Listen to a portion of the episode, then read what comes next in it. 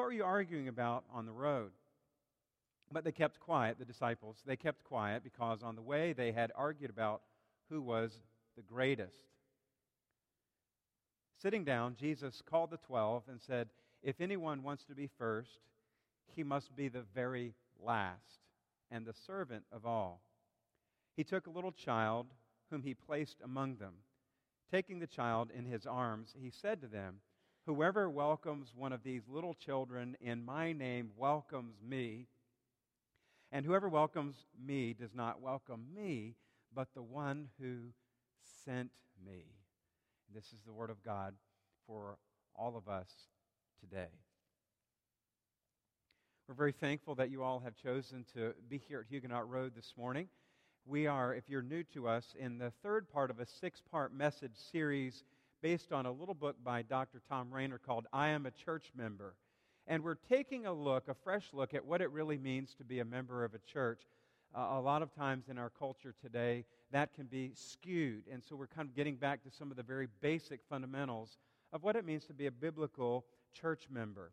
And the series also undergirds and supports the churchwide emphasis on spiritual gifts that we launched last Sunday in our Sunday school ministries as we go through that process. We're really excited about that.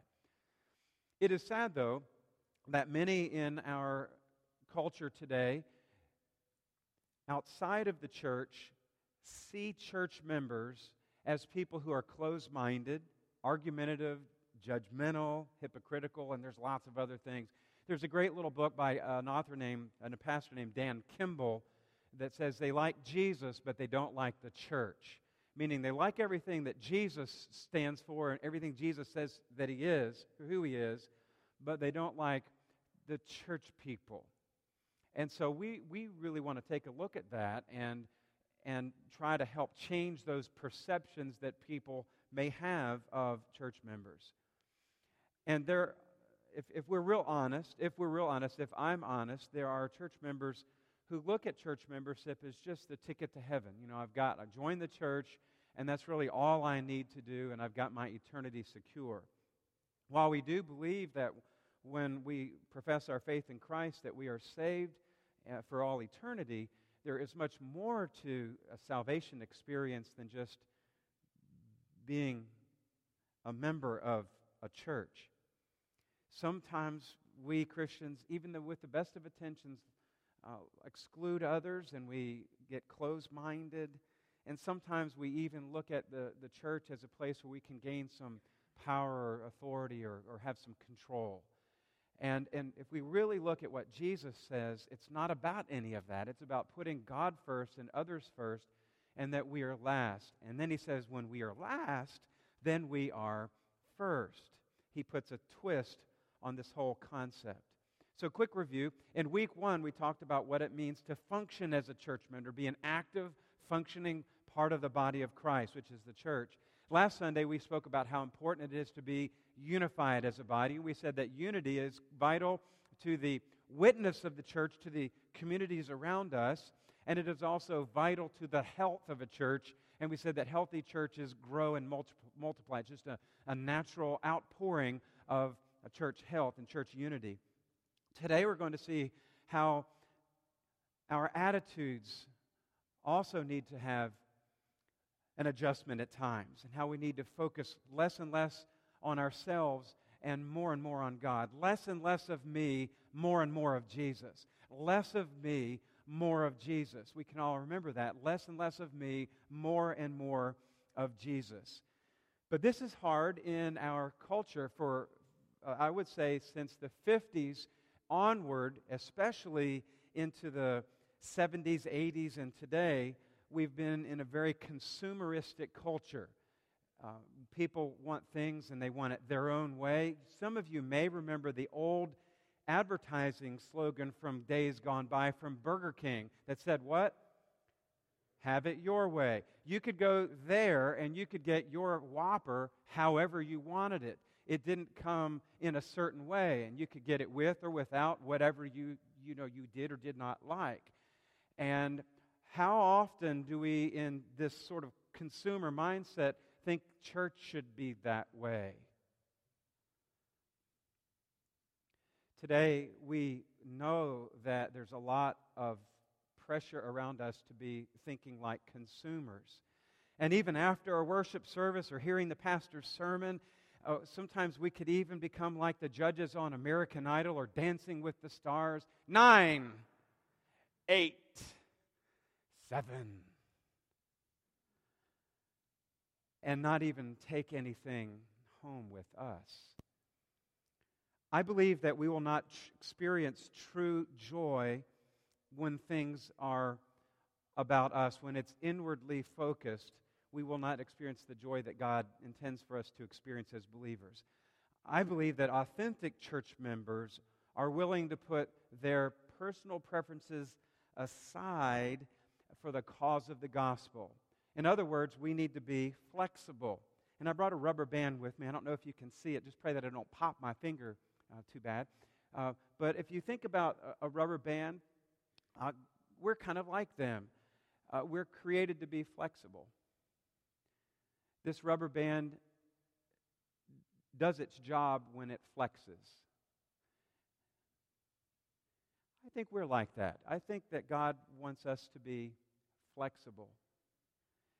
And sometimes we have to put our own wants and desires aside for the cause of the gospel so that other people can come to know and experience God. It reminds me of that song by Big Daddy Weave. The lyrics go like this It's called It's All About You. It's not about me, it's all about you. It's not about my pride, it's all about your truth. And so, right here from the start, I open up my heart and say, Lord, here's every part because it's all about you, Jesus. Jesus, it's all about you. Jesus, it's all about you. It's all about Jesus. Less and less of Bob, more and more of Jesus. Less and less of me, more and more of Jesus. And I think this is what was happening in the minds of the disciples as they were walking along the road.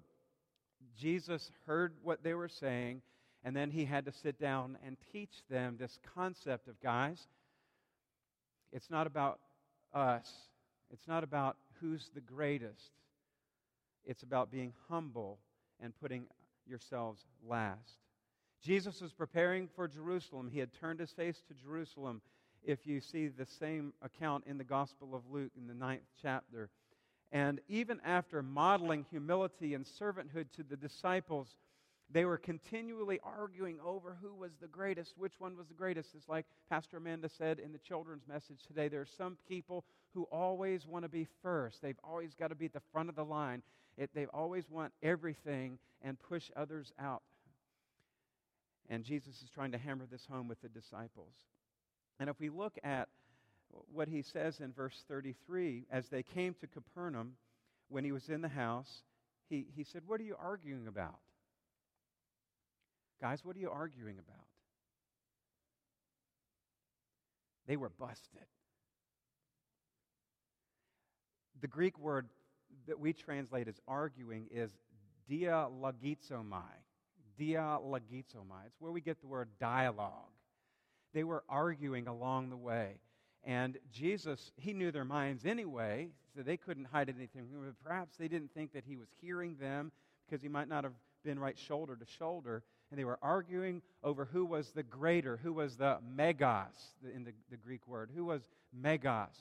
And, and then Jesus says to them, if you look back at your Bible, in verse 35. Sitting down, Jesus called the 12 and he says, If anyone wants to be first, protos, number one, if you want to be first, if you want to be number one, he must be the very last and servant of all. If you want to be first, you must be last and servant. And the word translated servant is diakonos. If you're a deacon in our church, you know exactly what that means. Diakonos is where we derive the word deacon in the English. It means to serve, it means to wait tables, literally, or to walk through the dust. Diakonos. Jesus says if you want to be number one, you've got to change your whole outlook on this, this whole ministry and this whole life, and you must be last and you must serve others. Jesus saw everything the disciples did. He heard everything they said. He even knew their thoughts. And sometimes I think, well, maybe that's not the case today because he's not right here with me. But then, oh, it is the case. Because Jesus does see everything that I do, He knows my thoughts, He hears what I say, and I have to keep that in the front of my mind as I live life and I seek to serve, be uh, an example uh, to my family and to all of you and to those who are in the community. All we do and say is in His presence. Tom Rainer, in his little book, says, We will not find true joy when we are constantly seeking our way, but we will find the greatest joy when we choose to be last. True joy, he says, means giving up our rights and preferences and then serving everyone else. Giving up our rights and preferences and serving everyone else. It's a beautiful concept.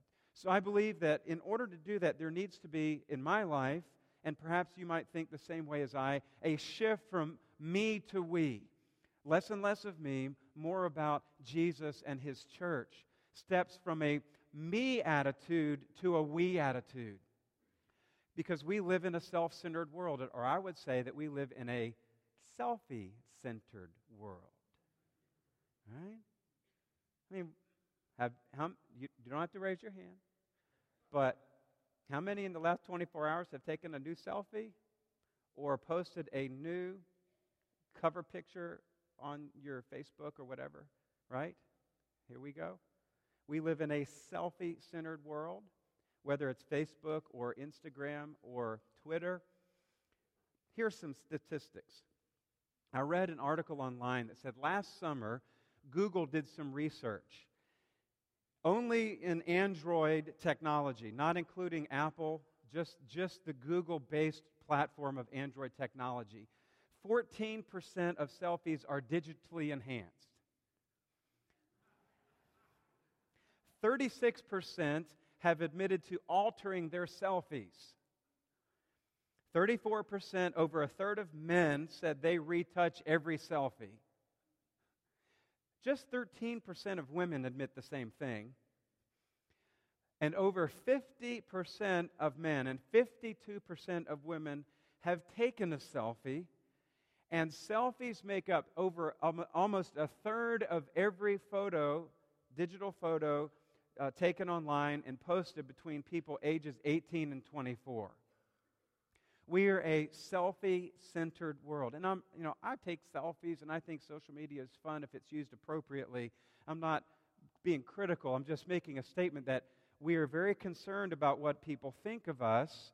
And often we're checking that thing to see how many likes we have. And if we're not careful, we can become consumed with that about what other people think about us. And it becomes more and more about me, me, and less and less about other people. So we have to find some balance there. So the first step in developing a we attitude is to get over your self e. Okay? And there's a wonderful story in the Gospel of Luke, the 15th chapter. You remember it, where the younger son says, Dad, I would like to have my share of the inheritance and the father gives it to him. He goes off to a foreign land and he squanders all of the money. And then he comes to his senses and he decides to come back home to his father and apologize and see if his father will put, employ him back on the farm and maybe give him shelter and food. And that's what happened. The father was overjoyed that he came back. But the older brother was indignant. The older brother was terribly argumentative and upset that the father paid this much attention to the son who had gone off and squandered all of the, the, the inheritance. And so the older son hears that the party is getting ready to happen, and he talks to the servant, and the servant gives him the lowdown. And older son was not going to the parties, not going to go in. The father comes out, Son, you know, what's the deal? Why won't you come to my party?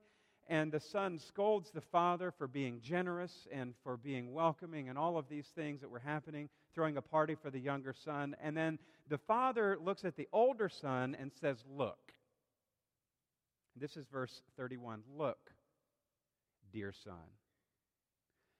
Kids, have your parents ever said that to you? Look. I remember my, you know, my dad. Look. And then he'd give me the look. Look, dear son, you and I are very close, and everything I have is yours. But it's time to celebrate, for he is your brother. He was dead and he's come back. He was lost, and now he has been found. Get over your selfie. this, this is my very loose translation. But I can imagine the, the father is saying that to the older son. You need to get over your, yourself because your, your brother's home now, and we need to be celebrating. Come to the party. The second way to move to a, a we attitude is to have a heart for others. If you're taking notes, to have a heart for others. And we see this in the parable of the Good Samaritan.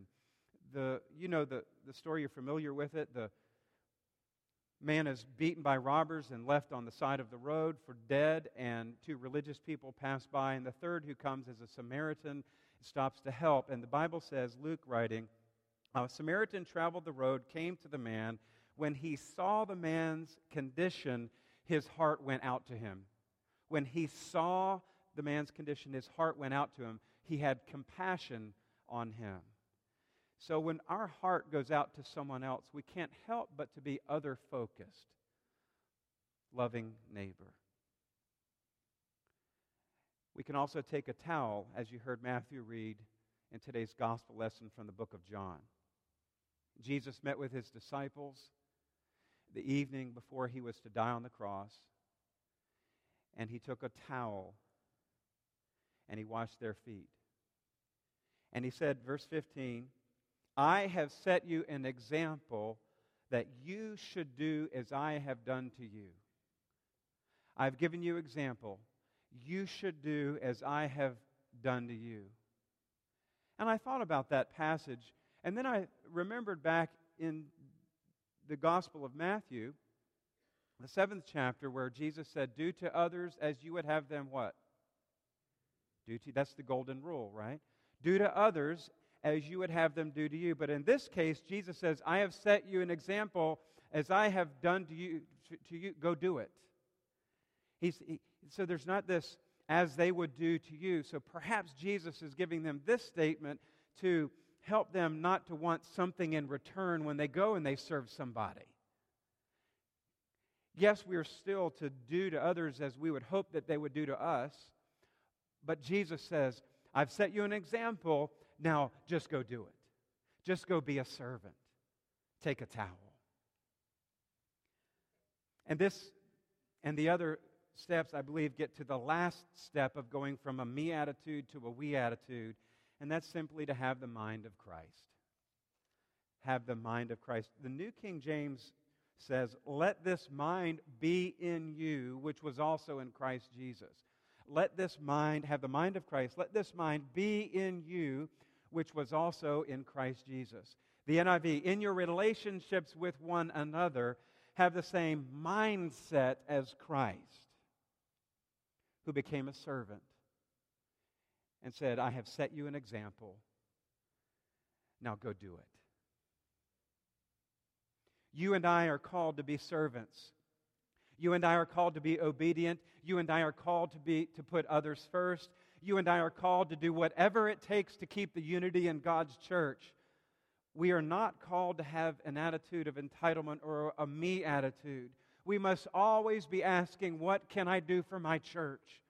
Less and less of me, more and more about Jesus. Then I believe we will experience the true joy of being first, and that means that we are last. In order to be first, we must be last and servant of all because it's all about you, Jesus. Each Sunday, we've been reading together a church membership pledge, and I would invite you to join that with me as I read aloud. The words will be on the screen and they're in your bulletin as well. I am a church member.